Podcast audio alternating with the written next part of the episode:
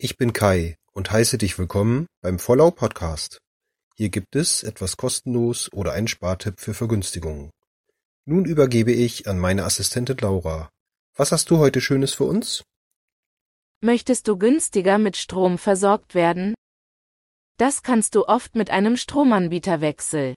Oft zahlen die Anbieter Wechselprämien, so kann ein jährlicher Wechsel sich lohnen. Vorsichtig solltest du jedoch mit Vorauszahlungen sein, denn geht der Anbieter insolvent, ist dein Geld weg.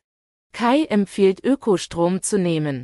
In den Shownotes findest du einen Link zu einer Liste mit Anbietern mit wirklichem Ökostrom. Das heißt, dieser wird in Deutschland erzeugt und nicht im Ausland eingekauft.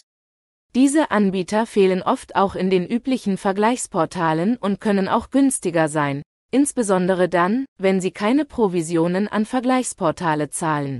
Ebenfalls findest du eine Liste aller Stromanbieter in Deutschland und einen Link zu einem Strompreisvergleich der Anbieter, die dem Betreiber eine Provision zahlen in den Shownotes.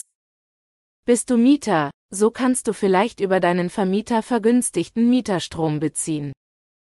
Wenn du eine regelbare Nachtspeicherheizung oder Wärmepumpe hast, kannst du mit einem gesonderten Stromzähler vergünstigten Heizstrom beziehen.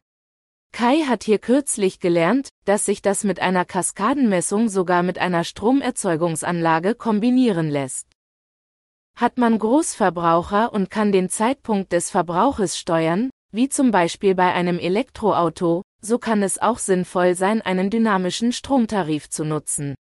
Bei diesem zahlt man den Preis, den der Strom an einer Strombörse genau in dem Verbrauchsmoment kostet plus einen Zuschlag für den Anbieter. Dazu benötigt man allerdings einen Smart Meter.